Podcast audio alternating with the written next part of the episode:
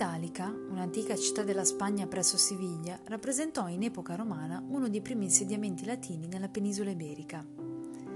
Essa venne fondata nel 206 a.C. da Publio Cornelio Scipione Africano, sulla destra del fiume Guadalquivir, per insediarvi soldati feriti reduci dalla battaglia di Ilipa. Quest'ultima fa parte della serie di innumerevoli scontri che hanno visto contrapporsi romani e cartaginesi e che, almeno in questo caso, hanno comportato la vittoria di Scipione sulle truppe di Asdrubale, pur comprendendo queste ultime il doppio dei soldati schierati sul campo di battaglia dal generale romano. La città deve il suo nome all'origine dei veterani che vi si erano insediati e che provenivano dalle regioni ancora in mano alle popolazioni italiche.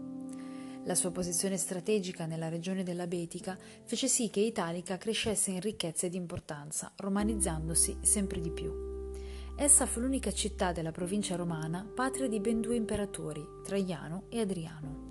Sotto quest'ultimo, Italica raggiunse il suo massimo splendore, grazie alla fondazione di una nuova urbs vicino alla vecchia. La città nuova era molto vasta e comprendeva ben 12 edifici attualmente ancora sepolti. Ai giorni nostri, Italica offre ai suoi visitatori delle rovine tra le più suggestive di tutta la penisola iberica. All'interno del sito archeologico è possibile ammirare un anfiteatro, le terme, sculture di varia natura, diverse case e strade di origine romana.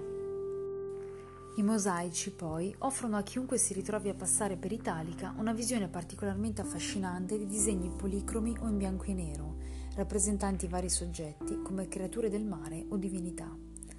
La casa degli uccelli, ad esempio, grande 1700 metri quadrati, apparteneva molto probabilmente ad un nobile d'Italica. Infatti, la qualità dei materiali, le rifiniture, la grandezza della struttura e la posizione privilegiata sono tipiche di una villa nobiliare dell'epoca. Viene così chiamata proprio a fronte del mosaico che vi è stato ritrovato e che rappresenta Orfeo intento a suonare il suo strumento, circondato da uno stuolo di uccelli, intenti ad ascoltare il suo dolce canto. L'anfiteatro di Italica, inoltre, è uno degli anfiteatri meglio conservati della romanità. La struttura poteva contenere fino a 25.000 spettatori.